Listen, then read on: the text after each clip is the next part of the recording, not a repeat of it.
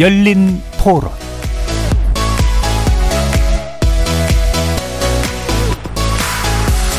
안녕하십니까. KBS 열린 토론 정준희입니다.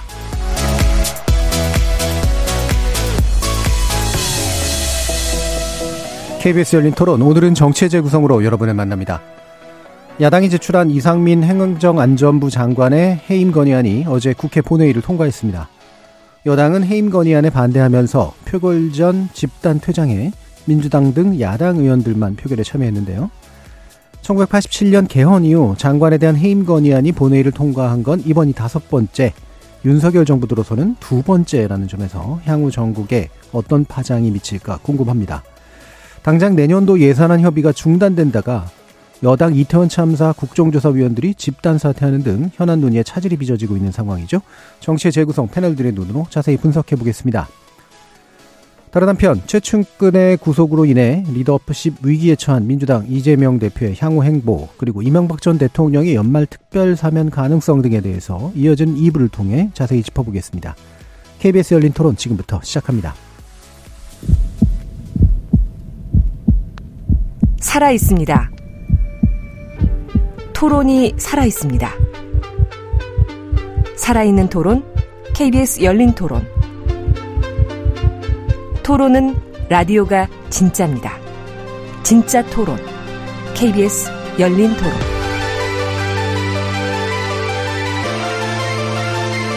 정치를 보는 색다른 시선, 정치의 재구성 함께 해 주시는 네 분의 논객 소개해드립니다.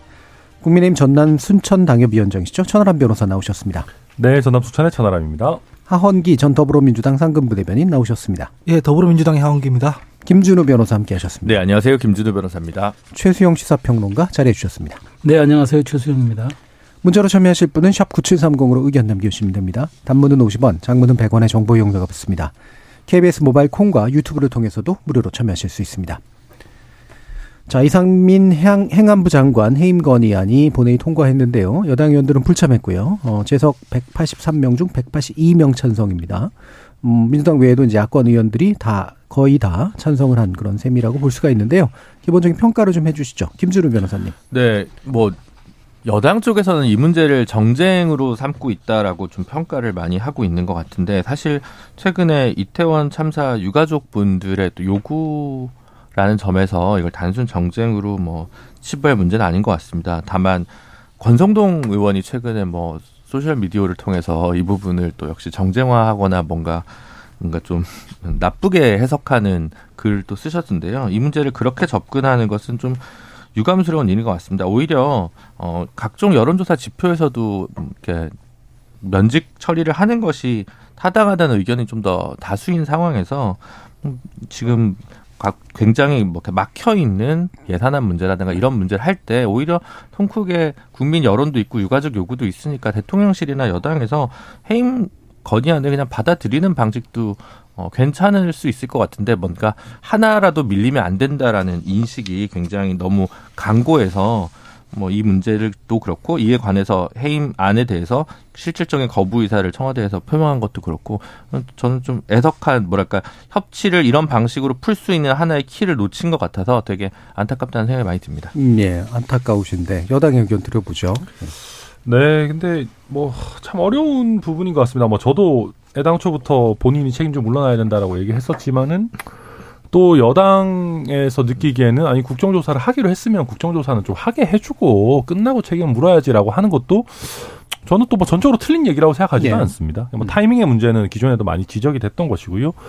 그리고 지금 이제 예산안과 관련해서 뭐 갑자기 또 법인세 문제를 가지고 극한 대립을 하고 있는 것들을 보면 이게 뭐 이상민 장관이 문제를 해결한다고 해서 그럼 뭐 모든 게 다 잘 해결이 될까? 음. 이게 뭐뭐 뭐 모르겠습니다. 장관직을 협상 칩으로 또 써가지고 이게 뭐 앞으로 나아갈 수 있다면 의미가 있겠지만 또 그런 문제도 좀 아닌 것 같긴 해서 네.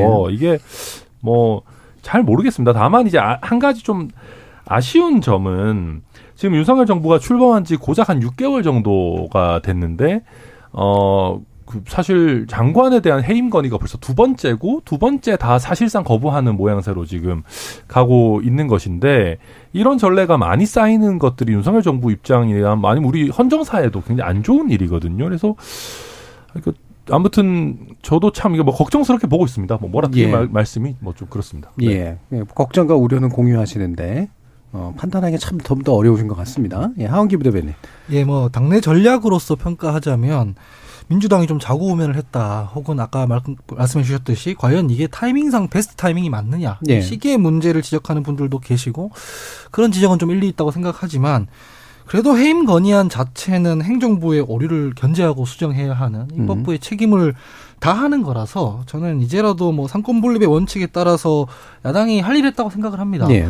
이 문제 관련해서 여당에서는 뭐 이재명 방탄 음. 혹은 발목 잡기 이런 워딩으로 말씀하시는 분들도 계시던데 이건 좀 부끄러운 줄 아셔야 된다고 생각합니다. 왜냐하면 그런 비판이 합리적이려면 첫째로 이상민 장관 책임지라는 요구가 어거지일 때 할 수 있는 거죠. 네. 그러니까 이상민 장관이 잘하고 있는데 야당이 정략적으로 뭐 반대를 위한 반대로 사퇴 압박을 하고 있다. 이러면 이제 그런 비판을 일리 있다고 수용할 수 있겠지만 예. 그게 전혀 아니지 않습니까? 이상민 장관이 지금 그 자리에 앉아 있어도 된다고 생각하는 국민이 더 적어요.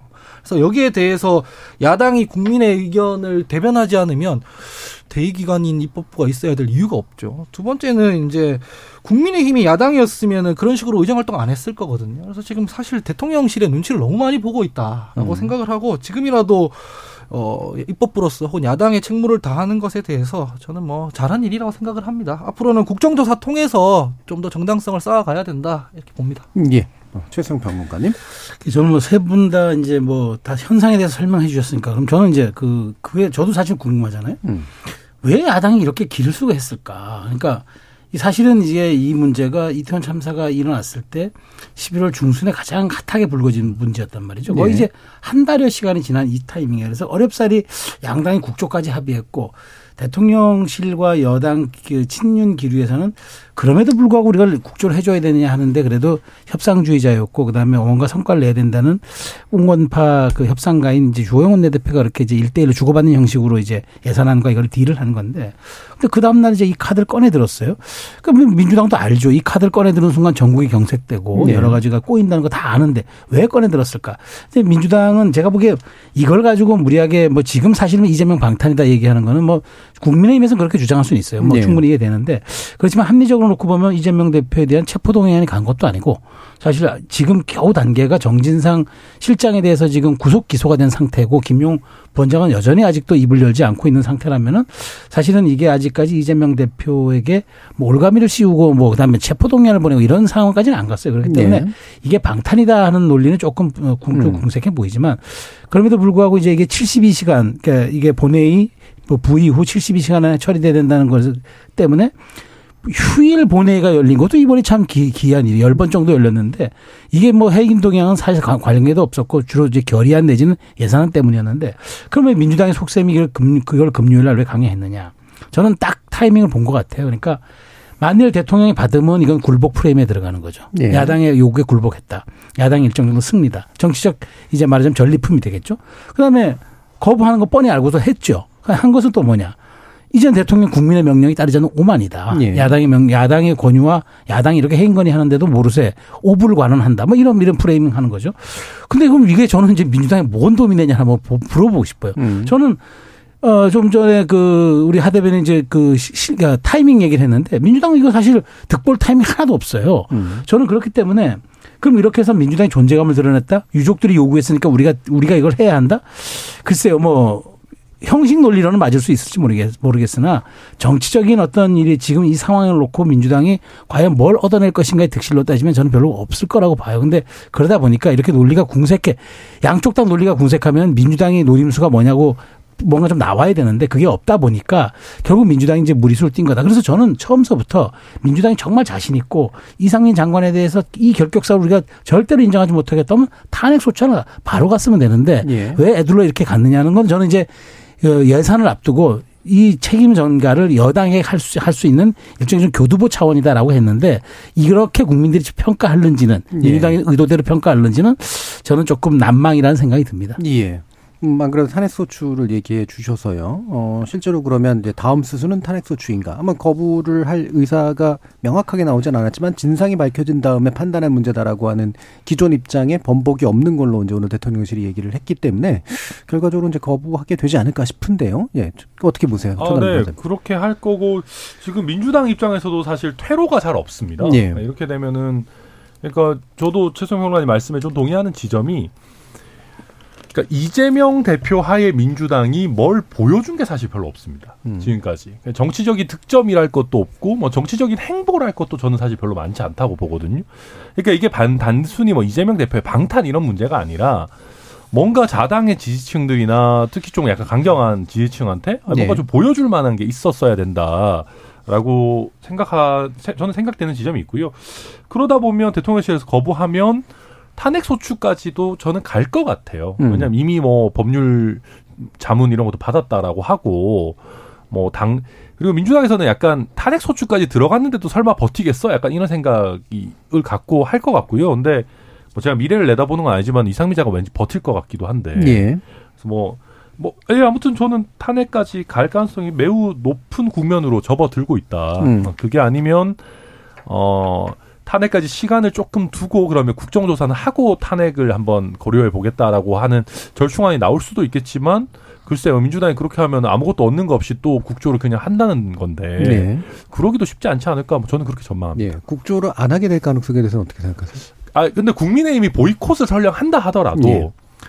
민주당과 다 이제 다른 야당들만으로라도 할 겁니다. 음. 예, 할 거고 그리고 오늘 저희 송원석 원내부 대표 같은 경우에도 어, 재밌는 얘기를 한 게 위원들이 사퇴한다고 해서 꼭 그게 보이콧이냐. 예. 뭐 위원을 교체해서라도 할 수 있는 것이고 뭐 음. 상황의 변동에 따라서 어떻게 할지는 지켜봐야 된다라는 얘기니까 국민의힘으로서도 무작정 국 조 보이콧을 하기 쉽지 않다. 저는 그렇게 예. 예상합니다. 김준일 변호사님. 저는 탄핵 소추 안 갈 것 같고요. 예. 일단은 국정조사의 진력을 다하는 게 민주당의 다음 음, 수순이라고 생각합니다. 오히려 음.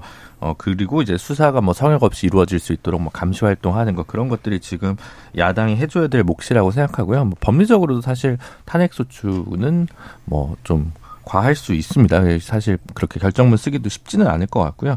다만 이제 지난 그 외교 참사 관련해서 박진 장관에 대해서 해임 건의안했던 거는 저는 좀 다소 무리한 예. 거였다고 생각하는데 이번에 해임 건의안이 무리했다고 생각하진 않거든요. 그래서 그런 점에서 저는 좀 온도차가 있고요. 여기서 더 나가기보다 그냥 국정조사를 어, 튼실하게 좀 준비를 잘 하는 것이 민주당이 해야 될 몫이 생각이 들고 음, 국민의힘 입장에서 좀 아쉬운 건 사실 애초에 그 국조위원으로 이제 제출된 명단 일곱 분 중에서 전에도 뭐 한번 슬쩍 제가 언급했습니다만 어, 전주의 의원 같은 경우는 당시 표결에 불참했고 조은, 조은희 의원은 기권인가를 예. 했습니다. 그래서 애시당초 국정조사 자체에 대해서 찬성하지 않았던 의원들을 명단으로 제출한 자체가 본인들도 그렇고 국민의힘도 그렇고 국정조사에 대한 그 성실한 태도는 아니지 않았는가. 애초부터 좀 이런 수까지 생각하지 않았나 이런 생각까지 좀 드는 상황입니다. 예. 예, 저도 뭐 보론만 좀 드리자면 음.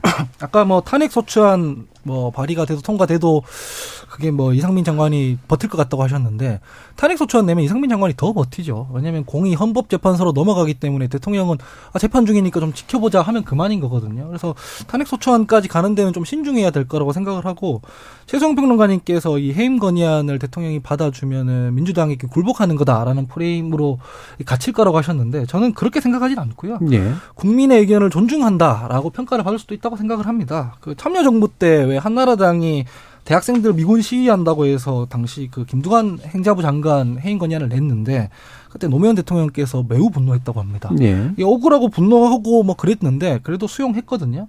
이 한나라당 의견에 동의해서 그런 게 아니라 아 그게 국회의 의견이고 야당의 의견이면 존중을 하고 향후 국정 운영을 함에 있어서 매끄럽게 운반해 나가기 위해서 그런 거거든요. 그래서 지금도 박진 이상민 두 장관에 대해서도 민주당이 그렇게 무리한 얘기를 하고 있다고 생각하지 않아요. 음. 박, 박진 장관 같은 경우에도 이 6개월 동안 외교 관련해서 상당히 많은 구설수가 있었고 그 구설수 중에서는 실무적인 부분에 대해서도 문제가 있었거든요. 그래서 이제 해임 건의안을 낸 거고 박진 장관 같은 경우에는 대통령이 매번 이렇게 뭐 외교 순방하지 않으니까 이슈가 밀려나는 경향이 있는데 이번 이상민 장관 같은 경우는 아닙니다. 국정조사를 민주당이 잘하면 계속 이슈의 중심에 서 있기 때문에 압박할 수 있는 거거든요. 그렇게 해서 저는 해임 건의안 내고 국정조사를 잘 해서 실제로 대통령에게 정치적 부담을 지우는 게 타당하다고 보지 이걸 굳이 자신도 없는 그 법률적인 싸움을 하자고 탄핵소추안을 내면 그러면 만약에 그 어, 탄핵소추 관련해서 헌법재판소가 기각을 해버리면 그때부터는 이 정치적 책임을 대통령이 아니라 기각한 헌법재판소에 물려야 됩니까? 아니지 않습니까? 음. 그래서 이거는 좀 전략적으로 잘 생각을 해서 해야 된다라고 생각합니다. 예. 어느 정도 할 것 같다. 또는 그렇게까지는 아닐 것 같다. 국정조사 일단은 좀 진력할 것 같다. 이제. 저는 뭐 처- 처음서부터 제가 말씀드렸잖아요. 민주당이 정말 비겁하지 않다면 탄핵 소추로 가는 게 맞다. 음. 저는 저 시종일관 그랬어요. 네. 그러니까 해임 건의안은 사실은 대통령이 거부할 줄 아- 뻔히 알면서 대통령이 사실 해임 건의안 전에 미리 해임을 했겠죠. 저는 그렇다면 민주당이 이제 노림수는 이제 이렇게 해서 좀 환기를 시키면서 최소한 정국 주도권을 우리가 끌고 가자. 그러니까 음. 여당을 압박할 수 있는 올코트, 올코트 프레싱 전략이라 그러면 국정조사 그다음에 해임 건의안 이게 모두가 다 된다라고 이게 판단한 거죠. 그런데 탄핵 소추안은 너무 부담이 크죠. 이거는 사실은 탄핵 탄핵이 딱 그 통과되는 순간 소추안이 통과되는 순간 직무에 정지되죠. 예. 그러면은 이제 수, 공세가 바뀌는 겁니다. 민주당이 공세가 되고 이제는 예, 이상민 장을 수세가 되는 그런 국면을 완전히 바뀌어 버리는 거죠. 음. 그리고 이제 최후의 심판자는 헌법재판소가 되는 거고 그러면서 전국의 기류는 또 이상하게 흘러갈 겁니다. 뭐 민주당도 그런 당의 전략가들이 있기 때문에 전 그렇게까지 가지 않으리라고 봐요. 그러니까 해임 건의안을 갔던 것은 저는 뭐 소기의 목적을 다 달성했다라고 저는 생각을 합니다.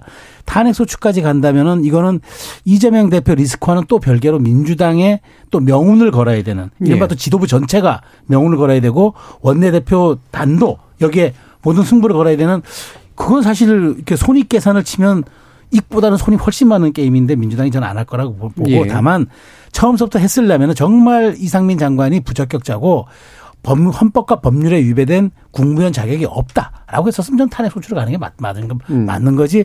168석 가지고 해임건의한 정도로 잽을 날린다? 어쨌든 저는 그렇게 생각을 했던 거고요.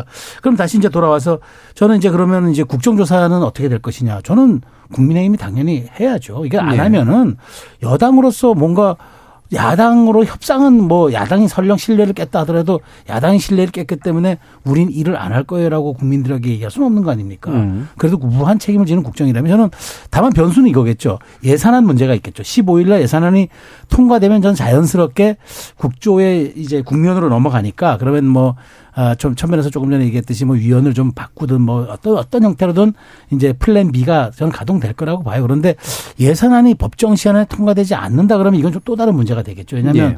그 15일 날로 이제 데드라인을 줬지만 뭐 사실은 새해 벽두 전에 통과된 적도 있었어요. 과거에는 음. 그 네. 민주화 그러니까 87 체제 뭐그저 그러니까 말하자면 이제 국 선진화법 전에는 그렇기 때문에 저는 그런 사례를 놓고 본다면 이제 결국은 아, 예산안이 통과가 된다면 여당 내에서도 자 이제부터 국조 국면으로 가서 우리가 국민에게 뭔가 우리도 책임 있는 여당으로서 우리가 주도할 수 있다는 우리가 오히려 국조를 주도해 나간다는 그런 모습을 보십- 보입시다라는 그런 그 전략적 해안들이 아마 당내에서 나올 거라고 봐요. 다만 15일까지 이번 주가 되겠죠. 우리가 다음 주 월요일 날 정치 재구성이 어떻게 또 만날지 모르겠습니다만 15일 날 저는 예산안 통과가 국조에선 가장 큰 변수가 될 거라고 생각합니다. 예. 결과적으로 그러면 이제 탄핵 처리까지는, 그러니까 옳고 그름을 떠나서 정, 정시, 예, 정치적인 판단으로는 안 갈 것 같다라는 의견을 주시는 분들이 좀 더 다수이신 것 같고, 변수로는 이제 예산안 문제가 어떻게 해결되느냐가 이제 국조 문제하고 연동될 것 같다라고 이렇게 판단을 하셔서요. 예산안 문제 먼저 좀 그럼 얘기를 해볼까요? 어, 하원기 부대변인 어떻게 보세요? 저는 이거 지금까지도 어, 결국 시한 내에 처리될 거라고 긍정적으로 생각을 하는데요. 뭐 해임 건의안이랑 국정조사랑 예산안이랑 상관이 없습니다. 다 별개의 사안인데 예. 이걸 연동해서 뭐 이게 해임 건의안 내면 예산안 뭐 협, 협상이 안 된다 이런 식으로 나오는 게 제가 처음 보는 거거든요. 특히 여당이 이런 경우는 없습니다. 그안 되면은 사실 국정 운영에 무책임하게 임하는 거기 때문에 여당이나 정부가 손해인 것이거든요. 그래서 저는 이거는 결국은 협상에 제대로 임해서 양보할 건 양보하고 이렇게 될 거라고 생각을 해요. 그리고 예산이라는 거는 양 당의 문제이기도 하지만은 각 의원들의 이해관계도 다 있는 거라서 그렇게 쉽게 파행이 되진 않을 거라고 생각하는데 다만 이런 지적은 좀 하고 싶어요. 이게 지금 여당이 예산안 가지고 이렇게 얘기하는 것도 초유의 사태거든요. 음. 일테면은 서로 서로 이견이 있으면은 양보할 건 양보하고 협상할 건 협상하고 이렇게 해야 뭐가 되는데 처음부터 준예산 운운하면서 이게 지금 오롤 라싱으로 우리가 낸 의견들은 다 받아들여야 된다는 식으로 나오고 뭉개고 이렇게 가는 게 과연 이게 협상하지 않은 자세인가라는 생각이 들어요. 그래놓고 이게 잘 안 되면은 발목 잡기다라는 식으로 나오는데 최근에 상징적인 장면들이 있었어요. 뭐냐면 법안 그 한전법 관련해서 법안 표결하는데 이게 결국은 반대 표 반대가 나왔거든요. 음. 근데 국민의힘에서 뭐라고 했냐면 민주당이 부결시켰다고 하더거든요. 근데 그게 사실이 아니야. 팩트는 뭐냐면 국민의힘 의원들은 56명 정도가 표결에 참여하지도 않았어요. 그 중에 반만 그 표결에 참여했으면 그 찬성표로 너무 통과됐거든요. 네.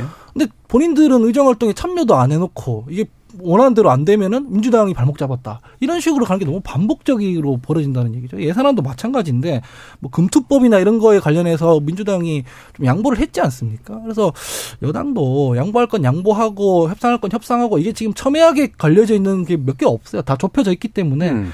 좀 시한 내 처리가 됐으면 좋겠다라는 예. 생각을 합니다. 발목 잡은 게 민주당이다라고 얘기를 하시면 사실 알고 보면 여당이 의외로 되게 초연해 예산에 대한 관심이 별로 없는 것 같아라는 말씀에 대해서 어떻게 생각하시는지. 어, 그렇지는 않습니다. 예. 그러니까 물론 뭐 이게 약간 bluffing 같은 것도 있는 거죠. 그러니까 예. 아 뭐 정 안되면 우리 준 예산 가도 돼라는 게 약간 bluffing이고요. 아, 그렇게 실제 생각하는 여당이 어디 있겠습니까? 음. 당연히 특히나 새 정부의 첫 예산인데 새 정부의 국정 철학이라든지 관심 사안이 잘 반영된 예산을 저희도 얻고 싶죠. 근데 워낙 민주당이 뭐 숫자도 많고 강경하고 그러다 보니까 뭐 좀 그런 레토릭을 초반에 좀 썼던 거고요.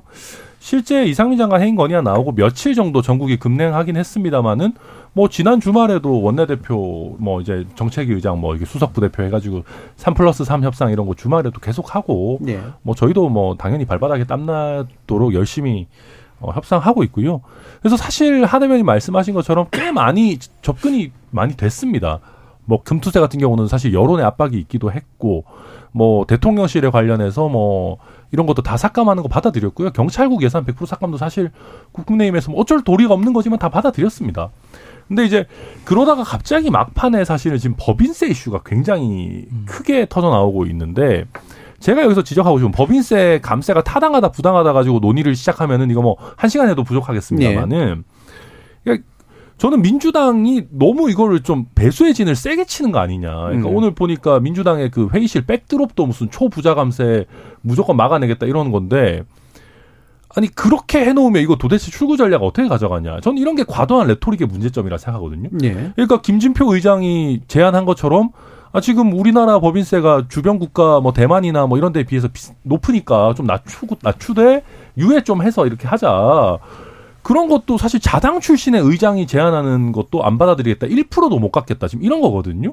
근데 저는 그 원인 자체가 처음부터 부자 감세 프레임 가지고 너무 세게 밀어붙여 놓으니까 스스로도 퇴로가 없는 거예요. 음. 그래서 저는 좀, 그 이거 도대체 어쩌려고 하나. 그러면서 갑자기 오늘은 또 뭐 3천억 미만의 뭐 작은 중소중견만 깎아주겠다. 막 갑자기 이런 얘기를 내놓는데 아니 세제라는 게 지금 예산안 협의 며칠 남겨두고 갑자기 세안 꺼내고 이러면 어떡합니까 이거. 그래서 예. 저는 좀 약간 무책임한 뭐 파퓰리즘적 선동을 하고 있다. 저는 그렇게 보입니다. 예. 핵심은 법인세 쪽이다. 네, 네.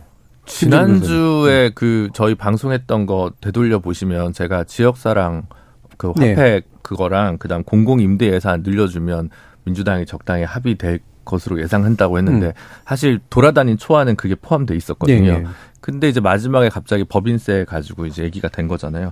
지역사랑 그 화폐, 지역 화폐 상품권 관련해서도 사실은 상임위에서 올라갈 때는 더 많이 증액됐었는데 좀 깎아서 초안 이제 1,650억 정도로 합의됐다고 나온 거고 공공 분양 공공 임대 가지고 이제 국민의힘이랑 민주당이랑 싸웠는데 공공 분양의 정, 정부 새로운 사업은 그대로 유지하고 공공 임대 사업 관련해 가지고 한 2천 몇백억 정도 예산을 추가로 해주기로 한 거예요. 그래서 합의안이 다 나왔는데 여기서 제동이 걸렸어요. 그래서 보통은 그 사인 직전에 합의문이 이렇게 여의도 정가에 이렇게 쭉 사진으로 돌면 이건 그냥 합의 직전일 때 돌거든요. 아무나 유출하지 않는데 그러면 이건 제가 볼 땐 대통령실이나 내각에서 굉장히 크게 제동이 걸린 것 같다. 예. 즉 저는 이제 계속 의문인 거죠. 주호영 원내대표의 어, 어떤 결정권이 어느 정도 있는 거냐 없는 거냐. 저는 늘 계속 얘기하지만 그 주호영 원내대표가 야당 원내대표 시절일 때도 마찬가지고 나경원 의원이 원내대표였던 시절 마, 마찬가지고 계속 이제 원내대표의 권위가 구- 보수 정당에서 되게 실추되어 있고 결정권이 없다는 생각이 되게 많이 들어서 그게 좀 바람직하지 않지 않냐라는 생각을 좀 많이 하고요. 그리고 법인세와 관련해서 뭐 제가 다른 방송에도 천 변호사님이랑 그런 얘기를 좀 나눴습니다만 이게 만약에 이 부- 예산 부수 법안이라고 하면 이걸 통과함으로써 세원을 새로 확보해 가지고 다른 정부 예산을 집행하는 문제라면 부수 법안이라고 얘기할 수 있을 것 같습니다. 근데 이거는 그냥 깎아주는 거예요. 깎아주는 거기 때문에 사실 정부 안에 예산안을 추진하는 데선 아무 쟁점 사항이 아닙니다. 그래서 이거는 평상시와 달리 예산 부수 법안이 아니다. 예. 그런 면에서 봤을 때는 오히려 어 그 이념적으로 접근하는 것은 어, 오히려 여당 쪽 아니냐라는 생각을 되게 많이 하고 물론 야당 입장에서도 이 법인세 그 제일 위에 국간에 그 3% 올린 게 문재인 정부 시절에 했던 거기 때문에 그걸 지금 당장 바로 받아주기가 또 어려운 면이 분명히 있을 겁니다. 그래서 예. 그런 점까지 고려하면 굳이 이 문제를 가지고 그러니까 뭐 추경호 부총리가 계속 이렇게 세게 드라이브를 걸고 할 문제인가? 저는 오히려 그건 이 정도면 그냥 여야에서 합의를 하고 법인세 삭감이 정말 진정한 당론이고 추진해야 할 대선 공약이면 다음 총선 결과를 통해서 그걸 어, 쟁취하는 것이 여당이 할 몫이 아닌가라는 예, 생각을 하고 그러니까 예산을 구성하는 핵심 내용은 아니라는 말씀이신 네. 거죠. 예, 그래서 이 부분은 그냥 넘어가고 세법 개정은 다음번에 시도하는 게 낫지 않겠냐 이런 얘기를 하시는데 예, 말씀 주시죠. 그러니까 저는 이제 그 정치에서 그 어떤 정부가 출범했을 때 세제는 그 정, 그 정부의 정체성입니다. 그러니까 네. 그 정부가 그 정치적으로는 뭐 슬로건이나 이런 걸로 브랜드로 브랜드를 하지만 결국에 나중에 표로 평가받는 것은 세법 세법이라고 저는 봐요. 세제, 음. 세법 세제 이런 것들인데 그 문재인 정부 때 그 처음에 소득주도 성장한 건 경제 정책이지만 예. 부동산 삼법 했던 거는 다 이게 또 세금 제도와도 연관이 일정 부분 돼 있는 그런 사안들이다. 직접적인 건 어떤 형태로 다 연결돼 있기 때문에. 근데 저는 민주당이 이렇게 과도하게 세법 개정안에 대해서 너무 반대하는 거는 저는 이거는 사실 정치적으로 보면은 조금 말하자면 상규에 좀 어긋나는 거라고 봐요. 그러니까 이게 네. 세법 개정을 해서 어떻게 이 경제를 1년 동안 운용했을 때 저는 저는 김전 김, 김 변호사 말씀하셨지만 그걸 운용을 했던 걸 가지고 내년부터 시행된 세법 개정을 가지고 그걸 총선에 평가받아야죠. 그게 예. 온당한 거죠. 음. 그래서 윤석열 정부가 1년 동안 살림해 봤더니 뭐 저 영국 총리처럼 영국 총리 탄핵되듯이 정말 이거는 뭐 턱도 없는 이야기구나 해서 평가받든가 아니면은 그래 기업의 온기가 도니까 뭔가 우리도 그 이제 핵심 기술들이 저뭐 아까 대- 대만은 반도체에 국한되는 거지만 실제로 경제 온기가 돌더라.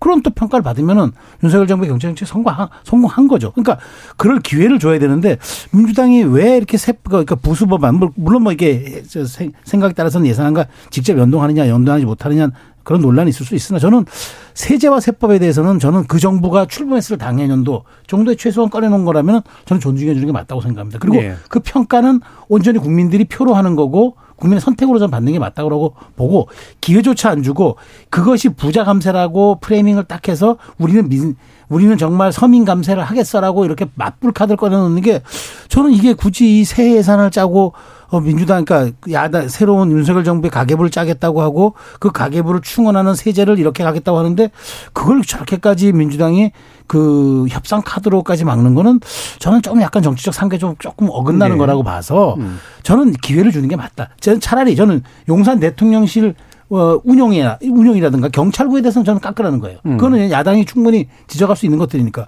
그러나 이게 정부 정체성과 저 정체성, 아이덴티티와 관련이 있는 그, 그 윤석열 브랜드와도 관련이 있는 거는 그거는 정치적으로 선택하게 해주고 그다음에 그걸 국민들이 평가하게끔 해주는 게 저는 그게 맞지 않는가 싶어요. 왜냐하면 그게 이제 문- 문재인 정부가 5년 동안 결국은 정 경제 정책에 운용한 것 물론 정치적으로 평가받은 뭐 조국 사태라는 것도 있었지만 결국은 경제 운영에 대한 평가도 저는 이번 대선에서 네. 있었, 있었다고 보기 때문에 그 점 조금 민주당이 양질해줬으면 좋겠다는 생각입니다. 예. 그러면 이게 약간 이렇게 좀 돌려서 한번 생각해 보죠.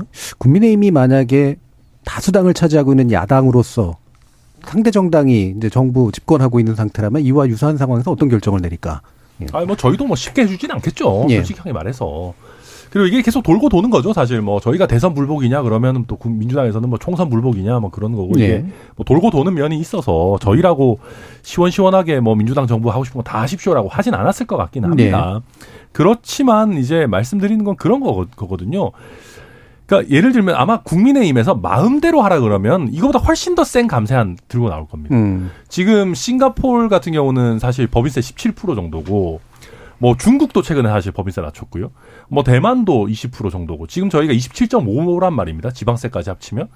그러니까 아마 추경호 부총리한테 당신이 정말 원하는 세제안 가지고 오라 그러면 아 우리 주변국보다 경쟁력 있어야 되니까 확 낮춰야 된다 이런 얘기 할 수도 있습니다. 네. 근데 저희가 이 정도 그러면 한 3% 정도 낮춥시다. 라고 얘기하는 거는 어느 정도 현실 가능한 방안을 가지고 나오는 거거든요. 특히 이제 올해 예산 안에 부수법안을, 이게 참고로 이 부수법안 중요한 게 세입이 어느 정도 예상돼야 거기에 맞춰서 세출을 네. 짜니까 이게 다 짜맞춰 있는 거란 말입니다. 그러니까 나름대로 저희가 그 여소 야대 국면에서 할 만한 정도의 안을 가지고 나온 건데 그리고 솔직히 까놓고 말해서 저희 정부가 뭐 아젠다가 많지 않아서 그런지 뭐 뭔지 모르겠습니다만은 뭘 꼭 엄청나게 해야 될 테니까 무조건 해주십시오라는 게 많지 않아요 그렇게. 네. 그래서 협상이 잘 안 되는 면도 예. 있어요. 그러니까 그런 부분이 있, 는데도 불구하고 이것도 안 된다 뭐 이런 식이니까 좀 답답한 거죠. 뭐. 예. 네. 하원기 부대변. 예, 뭐 이제 법인세 관련해서는 뭐 27.5 맞는데 실효세율은 또 19.7%라고 하니까 거기에 대해서는 이견이 있지만 그건 차치하고 사실은 저도 저희 당뭐 방어한다고 아까 그렇게 말씀을 드렸지만 기본적으로는 최성 평론가님 의견이랑 거의 제 입장은 동일합니다. 뭐냐면은 이거 김진표 의장은 2년 유예하자고 했잖아요. 그러면 일단은 통과시켜 놓고 총선 때 다시 한번 결정해도 돼요. 총선에서 이기고 나서 음. 다시 해도 되거든요. 근데 이때까지 논의되지 않았던 것을 갑자기 얘기하면서 부자 감세라는 프레임으로 얘기하는 게 과연 타당한지는 잘 모르겠어요. 법인세라는 거는 뭐 꼭 낮춘다고 해서 부자 감세인 것은 아니고 경제 상황에 따라서 올렸다가 내렸다가 하는 것인데 정부의 방향이 있는 거잖아요. 근데 지금 경제가 어려우니까 이러저러 해서 안 된다라고 설명하는 것도 아니고 그냥 부자 감세라는 말로 하는 건 너무 하던 대로 하는 방식이 아닌가 싶고요.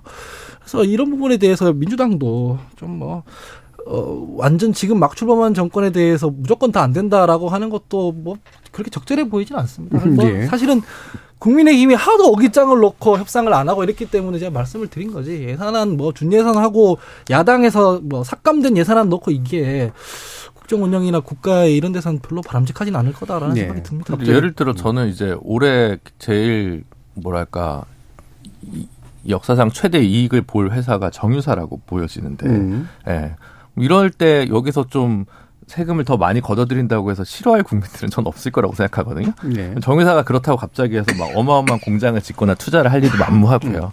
그러니까 필요할 때는 이런 뭐 지금 전반적으로 경기가 안 좋아하고 부동산 관련 수입들도 훨씬 세입이 줄어드는 상황에서 잘 되는 기업에 대해서 좀 더 법인세가 좀 증가되는 그 부분 원래 있던 걸 새롭게 부담을 지우는 것도 아닌 상황에서 이거를 걷어가는 게 뭐 그렇게 문제일까? 오히려 정부가 자신들의 예산안을 짜는 데 있어서 이게 되게 기묘하지 않을까? 왜냐하면 어, 부동산 전반적으로 이쪽 세금이 훨씬 줄 거기 때문에 저는 그런 생각을 좀 많이 해서 어, 이게 사실은 오히려 이 새 정부의 어떤 예산의 신축성이나 운영의 신축성을 가져다 주는 측면에서도 지금 법인세를 컷다운하는 이 법안을 반드시 통과시켜야 될까라는 생각을 하고 다른 하나는 어, 최세영 평론가님께서는 이제 세법이나 세제가 이제 그 정부의 정체성이다라고 하는데 저는 이제 예, 물론 그런 것도 있습니다만 제일 중요한 거니까 예산안이 그 정부의 정체성이라고 예. 생각을 합니다. 근데 어쨌든 예산안 늘고 있지 않습니까? 그러면 뭐 증세도 하고 예산도 늘려야지. 그러니까 만약에 우린 감세할 거야. 그리고 세출 그 세출도 줄일 거야. 라고 얘기를 하면 그건 동의를 해줄 수 있는 부분이 있겠죠. 물론 영국처럼 뭔가 역풍을 맞든 말든. 네. 이건 그런 게 아니기 때문에 저는 그 여당 쪽의 논리가 조금 어 결핍이 있지 않나 이런 음. 생각이 드는 겁니다. 네. 근데 저희가 일단 한두 가지만 바로 잡으면 저희가 추경을 최소화한다 그러면 사실상 줄어드는 예산 구- 나라 살리는 건 맞습니다. 근데 저희 정부에서 추경을 그렇게 많이 할 것 같지도 않고요. 예. 비록 저희 총리가 이름이 추경호이긴 하지만 뭐 추경을 그렇게 많이 하겠습니까? 그리고 이제 아, 두 번째로 그러니까 법인세를 감, 낮춘다라는 거는 사실은 시장에 대한 시그널입니다. 그러니까 법인세 조금 낮춘다고 해가지고 뭐 외국에 있는 정유사가 갑자기 우리한테 오고, 그러니까 중후장대한 산업들은 옮기기 어렵죠. 근데 이제 어 김진표 의장께서 정말 잘 설명을 해주셨는데 지금 중국 정부의 어떤 안정성이나 홍콩의 특히 독립성 이런 것들이 지금 위태로워지면서 다양한 국제 자본들이 동아시아에서 어디에 투자할지 대안들을 사실 찾고 있는 와중인데 근데 지금 우리나라 법인세는 사실 국제 경쟁력이 많이 떨어지는 게 사실이거든요. 실효세율도 실제 굉장히 높은 편입니다. 동아시아에서.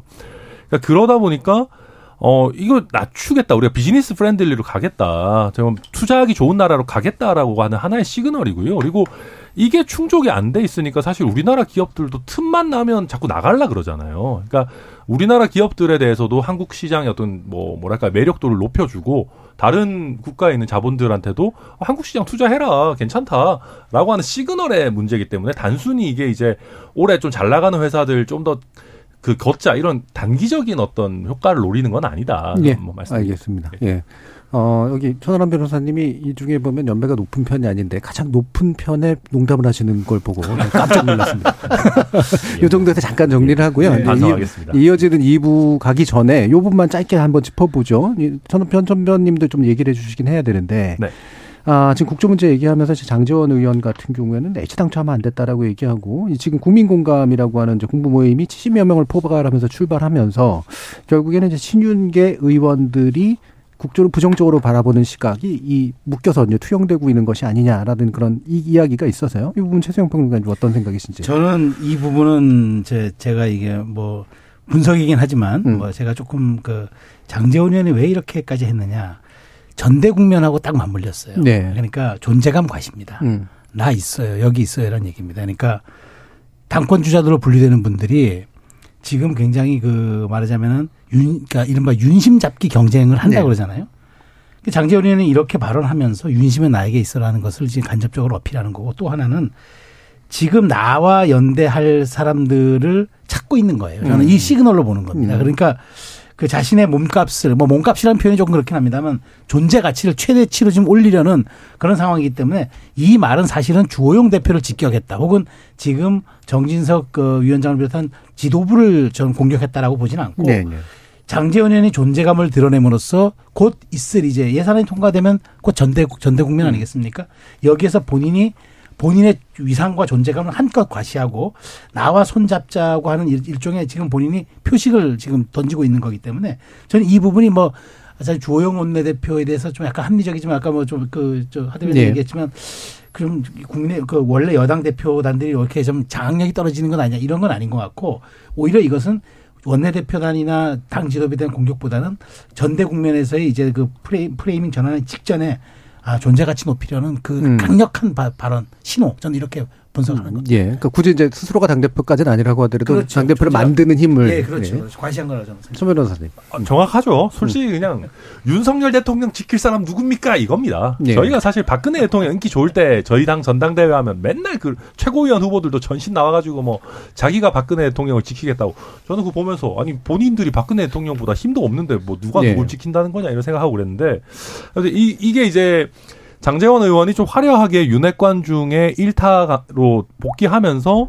어, 대통령실의 의중을 내가 가장 정확하게 대변한다. 그리고 대통령과 가까운 이상민 장관 내가 지키겠다라고 해가지고 이 친윤 표심을 본인이 이제 대변하는 걸로 잘 잡아가는 것 같고요. 예. 이게 뭐 이게 그러니까 정치적으로 좋은지 나쁜지를 떠나서 그냥 그 전당대회 국면만 놓고 보면 어, 네 그렇게 되다 보니까 사실 이번에 국민공감이라는 거 출범할 때도 그 온 분들이 대부분 다 장재원 의원 보고 왔다 이런 분들 되게 음, 많았어요. 그러니까 이게 아무튼 먹히고 있는 전략이다. 저는 음. 그렇게 봅니다. 예. 네. 방금 전에 성대모사 혹시 혹시 하신 건가요? 아니, 아니, 안철수 의원이.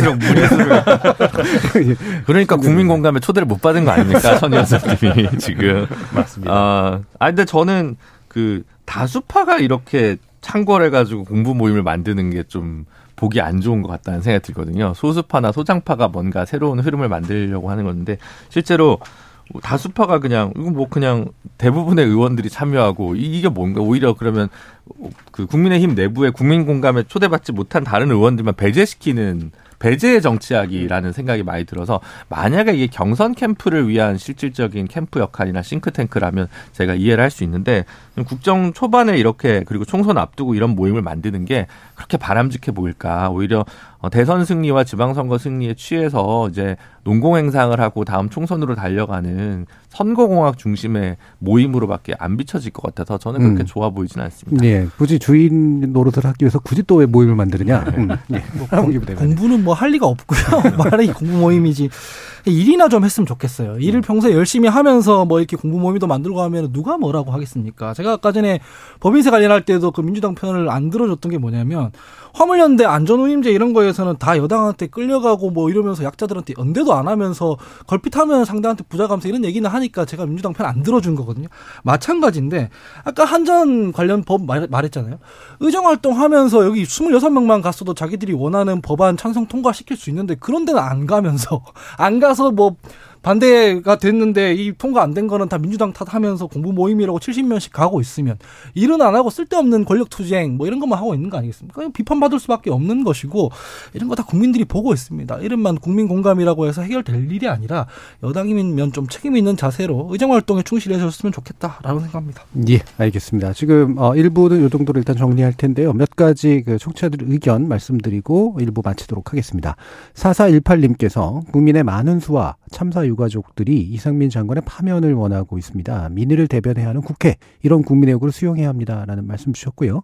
2041님은 이재명 방탄용이라는 여당 주장에는 동의하기 어렵지만 국정조사를 하기로 한 상황에서 장관 해임 건의안을 받으라는 야당 요구 또한 무리해 보입니다라는 말씀 주셨습니다.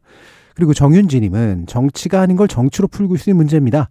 대체 정부와 여당은 무엇이 제대로 된 정치고 무엇이 제대로 된 정무인지 구분 좀 해줬으면 좋겠습니다. 라는 말씀이었고요. 유튜브 정치자 빵님이 대통령실에서 이상민 장관 거취 여부를 제대로 처리했으면 굳이 야당이 이렇게까지 나왔을까요? 라는 그런 말씀도 주셨습니다. 여러분은 지금 KBS 열린 토론과 함께하고 계십니다. 토론이 세상을 바꿀 수는 없습니다. 하지만 토론 없이 바꿀 수 있는 세상은 어디에도 없습니다.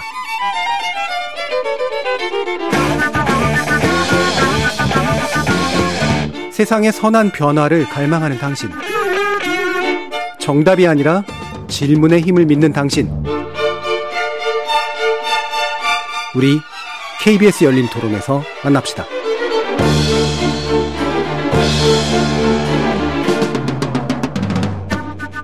KBS 열린 토론 정치의 재구성 2부 최수영 시사평론가 김주리 변호사 하원기 전 더불어민주당 상근부 대변인 천하람 국민의힘 전남 순천 당협위원장 이렇게 네 분과 함께 2부 아, 진행해 보도록 할 텐데요. 어, 지금 정진상 당대표실 정무조정실장이 이제 구속 기소된 상태죠.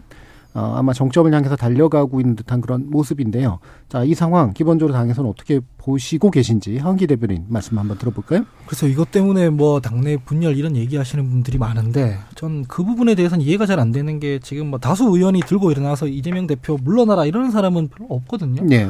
사실상 지금 이 문제는 걱정을 하는 사람들은 있죠. 걱정을 하는 걸 가지고 분열이라고 하는 건 너무 침소봉대라는 생각이 들고요. 제가 이 방송에서도 일관적으로 주장을 했는데 유동규 씨는 문제가 있는 거 아니겠습니까? 문제가 있는 그 유동규 씨를 중용했던 건 이재명 대표니까 예. 당시 이재명 성남시장이니까 여기에 대해서는 좀 유감 표명을 하는 게 맞지 않냐라는 음. 얘기를 저도 드렸고 이렇게 말하는 사람이 많은데 이걸 가지고 리더십이 흔들린다라고 보는 건 좀 전체주의적 발상 같습니다. 이런 음. 의견도 말하지 말라는 얘기밖에 안 되는 거지 않습니까? 그리고 그다음에 법률로 다투는 문제는 법률로 다퉜으면 좋겠어요. 그 지금 노웅래 의원도 오늘 기소됐다고 하는데 정진상, 김용 두 명에 대해서 하는 것처럼 당에서 전폭적으로 나서서 마치 대변인단처럼 굴진 않거든요. 왜냐하면 실체적 진실을 모르니까 저도 모릅니다. 모르는 네. 경우에서는 법률 다툼은 법률 다툼대로 하고 야당은 야당대로 정치적 정책적 뭐 입장에 대해서 얘기를 해야 되는 건데 너무 수사 얘기 많이 하는 것은 조금 바람직하지 못하다 이런 얘기는 할 수 있다고 생각을 해요. 이런 걱정하는 거를 뭐 당의 분열, 뭐 리더십 훼손 이렇게 평가하는 건 조금 부적절하다 생각하고요. 네. 이 리더십 관련해서는 차라리 다른 말을 제가 드리고 싶은데 도대체 뭘 하고 싶어 하는지 보여주는 게 별로 없어요. 당이 뭐 뭐 금투세 같은 것도 하다가 유예하고 뭐 화물연대 같은 것도 뭐 얘기하다가 연대하는 것처럼 하다가 결국은 뭐 뒤로 빠지고 실제로 이 사람들이 우리 당이 민주당이라는 당이 누구랑 연대해서 어떤 정치를 할 것인가에 대해 보이는 게 별로 없고 지나치게 수사 얘기를 너무 많이 한다. 이 부분에 대해서 문제 제기는 있을 수 있다고 생각을 하는데 이걸 가지고 뭐 분열이 있다, 리더십이 훼손됐다. 여기까지 가는 건 현 단계에선 좀 과하다고 생각합니다. 네, 분열이 있다, 리더십이 훼손됐다라고 말하는 주체는 누구를 염두에 두고 얘기하시는 거예요? 뭐 박영선 장관 같은 경우에도 나와서 음. 뭐 공천권 내려놓으라고 네. 한다든가 음. 분당 가능성이 있다고 한다든가 음. 저는 그냥 그거 뇌피셜 같거든요. 네. 분당 가능성이 어떻게 있을 수 있는지 모르겠어요. 분당 가능 분당하려 하려면 대선 주자가 있어야 되고 네. 그 구심점을 바탕으로 전국 단위 선거에서 어느 정도 의석을 확보할 음. 수 있어야지 가능한 건데 그냥 이재명 대표 지금 뭐 공경에 처해 있는 것 같으니까 이런 경우에는 공천권 내려놔야 되는 거 아니냐 이게 과연 당내 민주주의에 맞는 얘기인가라는 생각이 들고 그런 몇몇의 얘기들을 너무 침소봉대에서 얘기하는 것 같다. 지금 예. 그렇게 막 분열해야 된다 이런 움직임은 아니다. 제가 예 음. 캐치하는 한 별로 보이지 않습니다. 저도 음. 친명계는 아닌데 예. 그렇습니다. 예. 궁금하진 않았습니다. 방금 네. 얘기를. 이재수 평론가. 저는 저 지금 뭐 열심히 우리 하 대변인께서 설명을 당내 설명해 주셨는데 뭐 이렇게 좀 뭐 충분히 뭐 당에서 네. 그렇게 이야기를 할 수 있습니다. 근데 제가 듣기에도 정말 조금 궁색해 보이는 건 뭐냐면은 저런 말들 자체가 국민들한테는 다 좀 말하자면 궁색한 변명으로 들린다는 거예요. 그러니까 이재명 대표가 탄압이라고 얘기하는데 많은 국민들 뭐 여론조사자 인용하지는 않겠습니다. 네. 많은 국민들의 50%가 야 탄압이라고 생각하지 않고 정당 수사라고 생각하는 그런 조사들이 좀 몇 개 있었습니다. 근데 제가 이제 여기서 드리고 싶은 말씀은 민주당이 지금 그러니까 저는 사실 국민의힘이나 어떤 뭐저 보수층에서 무슨 얘기만 나오면 이재명 방, 방탄용이라 합니다. 네. 근데 이건 먹힙니다. 이게 음. 중요한 거는 먹힌다는 거예요. 민주당이 꺼내놓는 의제, 아젠다, 정책 모든 게 방탄이라고 하는 순간 다 끝납니다. 그야말로 형해화돼 버립니다. 그리고 음. 전혀 동력을 가지지 못해요. 이게 저는 이재명 리스크라고 보는 겁니다. 그러니까 네. 이재명 대표가 진짜 현실적으로 지금 검찰의 칼날이 목에 들어와 있다. 이게 저는 리스크가 아니라 이재명의 방탄이라고만 얘기하면 모든 게 다 통용되고 모든 게 다 그것이 국민들이 그 대다수 국민들이 아 납득이 되는 이런 상황이 저는 이재명 리스크라고 이- 리스크라고 보는 거죠. 그래서 제가 좀 과- 과감히 저 저는 드리는 말씀이지만 이재명 대표가 9월 달에 취임하면서 이런 얘기를 했잖아요.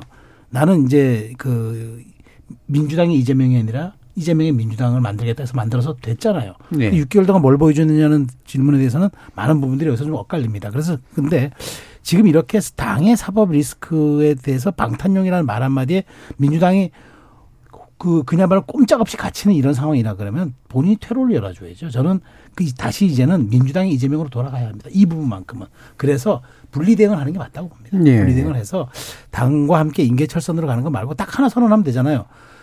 정말 죄가 없습니다. 내가 입증하고 오겠습니다라고 하면 됩니다. 그리고 이 부분에서부터 이제는 이제는 이재명이 책임지겠습니다. 음. 이재명이 돌파하겠습니다. 그리고 제가 당원 동지 여러분과 뭐 국민들께 확실하게 보여드리겠습니다라고 해야죠. 이렇게 안 되니까 혼밥 먹네, 무슨 뭐 분당하네, 공천권 내려다야 되네 이런 말들이 나오는 거죠. 그러니까 이런 말들이 저는 이재명 대표가 있는 한 정말 저는 국힘 국민의힘이 조금 어떤 실수를 하더라도 이거 이것이야말로 전략적 동거가 아닌가 싶어요. 예. 적대적 공정관계고. 음. 그러니까 저는 이런 부분들은 이재명 대표가 이건 이재명 대표가 풀지 못하면 못 풀어요. 누가 풉니까? 음. 전그 점에서 이거는 뭐 저는 이제 대한민국 정치가 조금 더 정상화되기 바라는 마음에서 최소한 이렇게 정말 이제는 분리 대응해야 할 시기가 왔다라고 저는 감히 말씀드립니다. 예. 그러니까 사법 리스크의 진정한 내용은 이재명 대표가 하고 싶어하는 또는 하려고 하는 것이 현실감을 갖지 못한다. 그러니까 이를테면 어, 동력을 얻지 못한다. 여기에 있다. 뭐 이런 저는 그렇죠. 그게 해주셨는데요. 리스크죠. 예. 정말 리스크죠. 알겠습니다. 제 천하람 변호사님. 기세가 없어요. 예. 그러니까 저는 이재명 대표가 좀 선명하게 자기가 정말 억울하다면은 그걸 정면 돌파를 해야 된다 생각합니다. 예. 아니 정말로 이재명 대표의 레토릭처럼 검찰이 조작 수사를 하는 거고 뭐 야당 탄압을 하는 거고 뭐 검찰이 대본 써줘가지고 나무기 읽, 읽고 있는 거고 이러면은요 아니 뭐뭐 아니 뭐 황교안 스타일이긴 합니다만은 뭐 삭발 투쟁이라도 해야 되는 거 아닙니까 민주당 의원들 음. 이거 가만히 있을 일이 아니잖아요 근데 우리 국회가 뭐 다른 걸로 싸우고 있지만 이 부분에 있어서 되게 평온하잖아요 그러니까 이게 민주당의 리스크와 분리하려면 정말 따로 하든지 아니면은 초반처럼 뭔가 그래도 민주당이 같이 하는 것처럼 하려면 정말 한 몸이 돼서 투쟁하듯이 해야 되는데 민주당 의원들도 확신이 없어요. 사실 사석에서 물어보면 다들 나도 잘 몰라. 뭐 실제로 모르겠죠. 뭐 사실의 진실은 누가 알겠습니까? 예. 근데 그러면은 이재명 대표가 자기가 정말 억울하다면은 원래 평소에 이재명 대표 스타일 같으면 끝장 기자회견 같은 거 한번 하자. 나한테 처음부터까지 다 물어봐봐라. 내가 하나하나 조목조목 반박해서 이게 얼마나 조작된 건지 밝히겠다라고 하든지. 그게 전체 언론을 대상으로 하는 게 좀 부담스러우면 하다못해 민주당의 그러면 구성원들한테라도 나한테 궁금한 거 한번 물어봐라. 내가 속 시원하게 내 결백을 증명해 주겠다. 뭐 이런 시원시원한 게 있어야 되는데 뭔가 움추 대장동만 물어보면은 답변 안 하고 뭐 기자 간담회도 안 하고 움츠러 들면서 간혹 가다가 이거 조작입니다. 뭐 대본입니다. 이게 안 맞아요. 뭔가 태도랑 그 레토릭이. 그래서 게다가 아까 최성 평론가 잘 얘기하셔 주셨지만은 야당 대표가 갖고 있는 거는 말밖에 없거든요. 예. 여당 대표는 뭐 행정권에 뭐 약간 그 남는 거 이런 거라도 하지만 야당 대표가 말밖에 없는데 야당 대표가 무슨 말을 해도 들어오는 질문이 대장동 질문이고 그거에 대해서는 묵묵부답이고 이거 무한 반복하면은 야당 대표로서 정치적으로 있을 수가 있는 겁니까 이게? 저는 사실 이준석 대표 성상납 의혹 때도 사실 좀 아쉬웠던 부분이 그런 거거든요. 그러니까 물론 여러 인터뷰에서 자기는 아니다 아니다 얘기는 했었지만 한 번 정도는 원래 말 잘하는 양반이니까 끝장 뭐 인터뷰 뭐 3시간이든 하자. 예. 이거에 대해서 내가 그 처음부터 끝까지 그거 다 밝히겠다 이런 거 한번 해도 좋겠다 생각했었는데 대장동은 사실 그거보다 훨씬 복잡한 문제잖아요. 네. 그래서 정면 돌파가 안 나온다. 전 그래서 이재명 다음 뭐 본인 얘기하시지만 가장 이재명 다음을 잃은 건 이재명 대표다. 저는 그렇게 음. 생각합니다. 그러니까 이재명 대표가 뱉는 말의 세기에 비해서 실제 행동은 그렇게 센 것 같지가 않다 이런 얘기신데요. 김준우 변호사님. 사실 저야 뭐 예전에 당 대표 나올 때도 적, 적절치 않은 것 같다라고 하는 입장을 견지했던 상황이긴 한데 어쨌든 당 대표가 됐으면 이제 권한을 다 받았으니까 어, 대장동 사법 리스크가 있더라 하더라도 다른 그 투트랙으로서의 어떤 정책적 혹은 메시지적으로 어, 당대표 그리고 어, 거대 야당의 당대표로서의 진면목을 좀 보여줬어야 되는데 지금 그렇게 리드미컬한 것 같지는 않습니다. 아까 뭐 지역 화폐 무슨 뭐 공공임대 아니면 뭐 조금 조금씩 뭔가 성과가 나는 부분이 있거나 뭐 따오는 건 있어요. 뭐 안전운임제에서도 어쨌든 존재감을 약간 보여주려고 했고 뭐뭐 아무것도 안 한다고 생각하지는 않습니다. 그렇지만 이재명 다음이었던 어떤 시원한 어떤 일갈이나 뭔가 메시지나 뭐 그런 시그너처 공약 정책이 잘 보이지는 않는 것 같아요. 내부에서 대선 주자가 다른 여타의 어, 유력한 대선 주자가 없는 상황이기 때문에 균열의 틈이 더 벌어지지 않고 있는 거지 균열이 존재한다는 것 자체를 부인할 수 있는 사람은 없는 것 같습니다. 네. 근데 이제 그렇다면 이제 얼마만큼 시간이 이재명 대표에게 남아 있느냐. 지금 뭐 당장에 끌어내자 이렇게 얘기하는 사람은 아무도 없고 뭐 섣부른 분당도 뭐 저는 안 일어날 거라고 보지만 그 안에서 이재명 대표에게 허용된 시간은 이제 결국 뭐 내년 1, 4분기 내지는 2, 4분기까지가 아닐까 싶습니다. 만약 이대로 가면 전례 없이 낮은 어, 그 집권 초기의 지지율과 어 긍정 긍정 평가 수준을 보여주고 있는 윤석열 정부 하에서 민주당 지지율 똑같이 답보 상태에 있는 건 사실 이재명 대표 책임이라고밖에 볼 수 없거든요. 그러니까 그런 상황에서는 어, 본인에게 남아 있는 시간이 얼마 남지 않았다. 그래서 이번에 100일 뭐 기념 기자회견을 건너떴다면 신년에 어떤 연두사나 이런 걸 통해서 새로운 이재명표 공약이나 정책으로 올해 어떻게 당을 이끌어 가겠다라든가 아니면 뭐 공천 개혁은 이렇게 하겠다든가 뭐 내려놓겠다든가 뭐 이런 몇 가지를 좀 보여줘야 될 과제가 있는 것 같습니다. 예, 알겠습니다. 뭐 이재명 대표에 관련해서는 아마도 방금 말씀 주셨지만 주어지는 시한 안에서 지속적으로 아마 언급될 그런 기회들이 있을 것 같고요. 오늘은 좀 새로운 주제인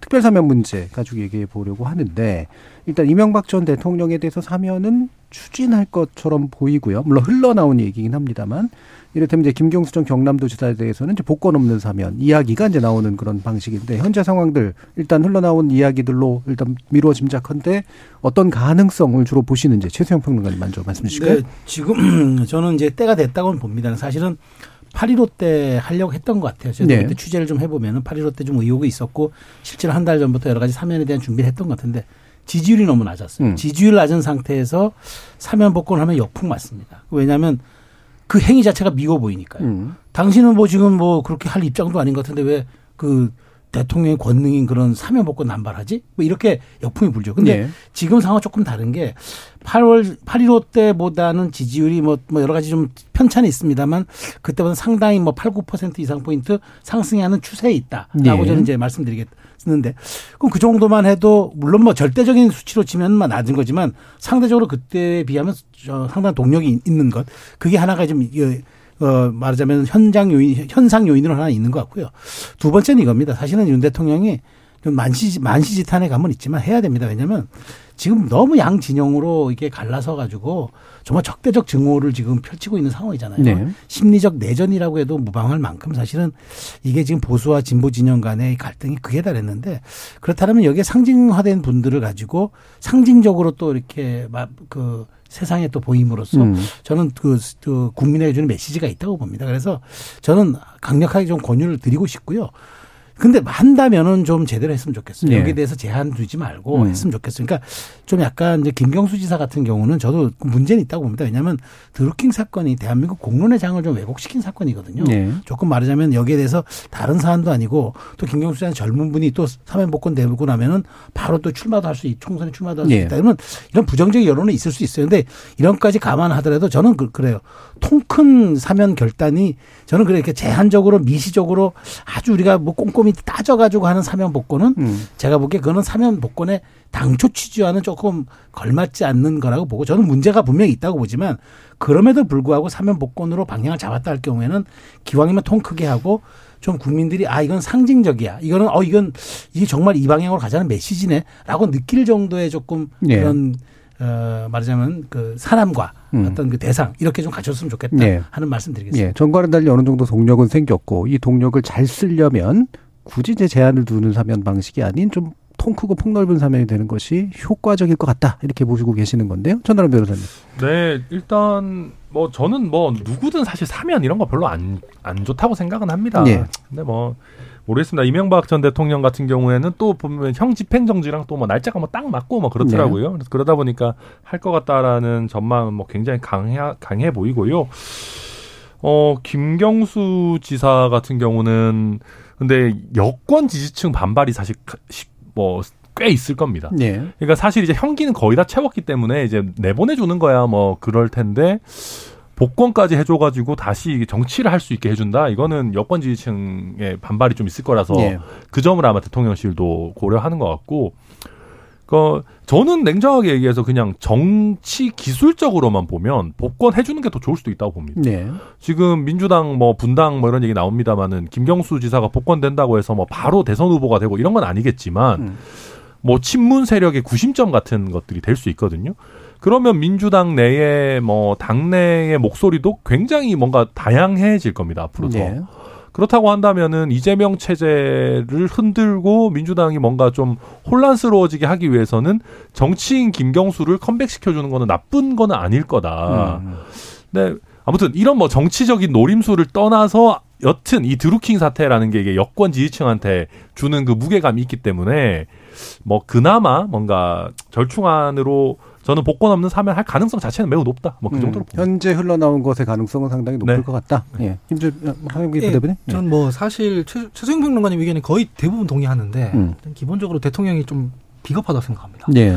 당선인 신분일 때 문재인 대통령한테 MB 사면 요구했던 걸로 저는 알고 있고 후보 시절에도 MB 사면 해야 된다고 얘기했던 걸로 같은데 그러면 진작 했었어야 되는데 그게 본인이 부담이 되니까 못한 거지 않겠습니까? 네. 아까 전에 천하람 변호사님께서 이렇게 뭐 사면 하다 보면은 결국 균형 맞추고 이러면 여권 지지층에서 반발한다라고 하는 건 당연한 겁니다. 박근혜 대통령 사면할 때 그걸 감수하고 그냥 사면해 준 거거든요. 예. 문재인 대통령도. 음. MB 사면 한다는 게 이제 본인 소신이면 하는 게 맞고 거기에 대한 정치적 부담이 크니까 균형을 맞춰야 된다라고 하는 건데 복권 없는 사면을 한다라고 하는 건 더 비겁한 행위인 거죠. 음. 사실상 지금 형기가 얼마 남지도 않아서 그런 사면은 그게 의미가 없는데 실제로 균형을 맞춰가지고 내가 정치적 부담을 좀 지는 한이 있더라도 국민 통합을 해야겠다 싶으면 복권까지 하는 사면이 맞다고 저는 생각을 하고요. 이런 부분에 대해서는 좀 통 크게 얼어붙은 전국을 좀 풀어나가는 하나의 키가 될 수도 있으니 대통령실에서 그런 고려를 좀 했으면 좋겠다는 생각입니다. 예. 기본적으로 폭넓은 사면을 좀 더 찬성하시는 네. 쪽에 있으시다는 네. 거죠. 김준우 변호사님. 저는 일- 일단 사면 대상자로 거론되는 분들이 국민들 앞에 사과를 이제 했는지 안 했는지를 가지고 일단 기본적으로 예. 다뤄야 된다고 생각하는데 이명박 전 대통령이 뭔가 사과했다는 얘기를 들어본 적이 전 없습니다. 그리고 박근혜 대통령 때도 마찬가지 문제가 있었는데 MB 대통령도 이 벌금을 미납했어요. 음. 그러니까 이제 뭐 형기는 그렇다 치더라도 벌금은 내고 그래야 좀 사면을 하는 것이 어 공정과 상식을 내세웠던 뭐 윤석열 대통령 그리고 법치주의를 제일 가치로 여기는 우리 한동훈 장관의 이념과 정책에 맞지 않겠느냐라고 생각이 들거든요. 그래서 그런 것도 이제 안 하면 그러면 이제 무슨 원칙을 갖고 있는 사면이냐, 사면의 원칙이 뭐냐 이거에 대해서 이제 묻지 않을 수 없다는 생각이 들고요.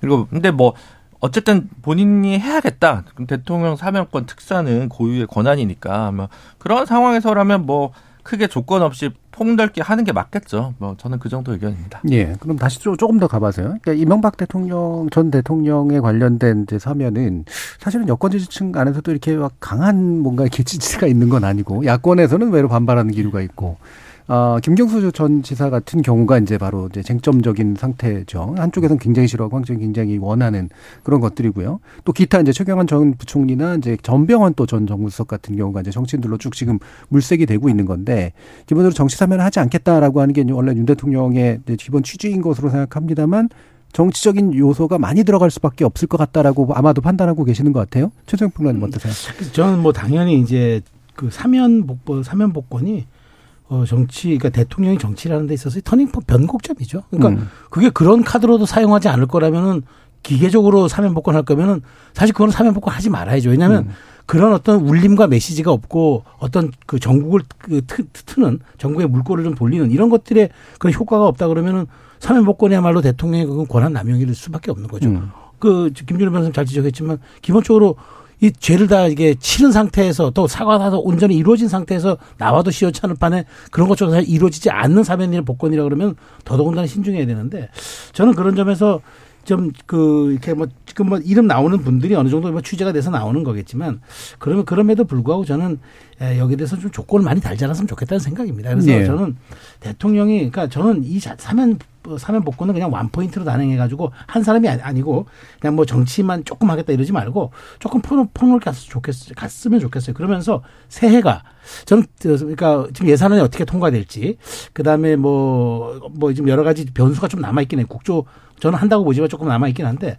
저는 새해가 대통령이 이렇게 좀 말하자면 화합과 어떤 포용의 메시지를 던지면서 관저 정치를 좀 활성화하는 계기를 예. 삼았으면 좋겠다. 그러니까 음. 저는 굳이 그 지금 이재명 대표가 아니다 아니더라도 방법은 더 다양할 수 있어요. 뭐 국회 지도자들을 초청할 음. 수도 있고 여러 가지 방법이 있는데, 그러니까 이렇게 포용과 그 통합의 모습을 보이면서 터닝 포인트로 나도 좀 소통에 나설게. 저는 이래야 되는 게 맞다고 보는 게 왜냐하면 음.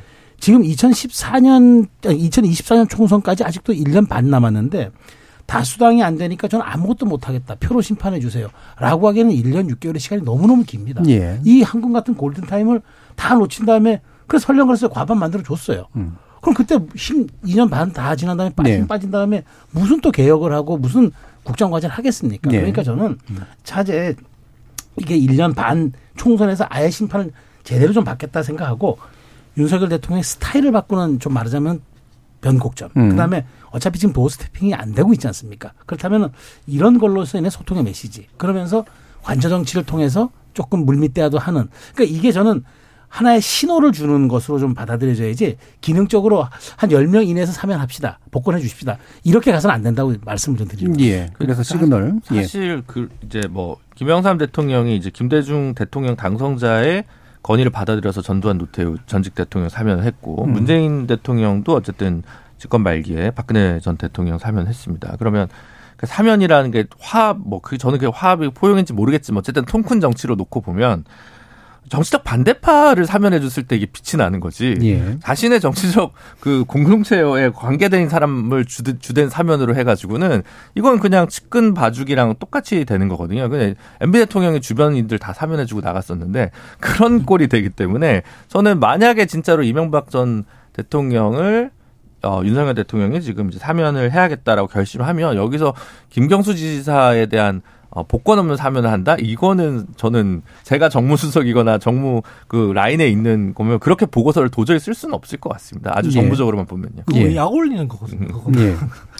그러면 예를 들면 지금 거론되고 있는 다른 인물들에 대해서 역시 마찬가지 입장이신가요? 김준우 변호사님? 네, 그 지금 뭐 근데 사실 최경환 부총리도 지금 출소한 상황 아니? 출- 아, 출소된 거 그러니까. 대부분. 사실은 뭐 이분들이 제가 볼 때 뭐 정치적으로 재개하기는 예, 좀 예. 어렵기 때문에 그래서 어 이미 형기를 마친 분들에 대해서는 사실 뭐 복권하는 것에 대해서 국민적으로 그렇게 저항감이 크다고 생각하지 않습니다. 사실 김경수 지사도 이제 말씀해 주다시피 이게 뭐 문지주의의 공론의 장을 뺏친 거다 이런 거 보면 평소에 굉장히 센 거여야 되는데 물론 이제 그렇게 치면 저는 더 문제는 원세훈 전 원장이었다고 예, 예. 생각하죠. 왜냐하면 그건 국가 기관이 동원된 거였으니까.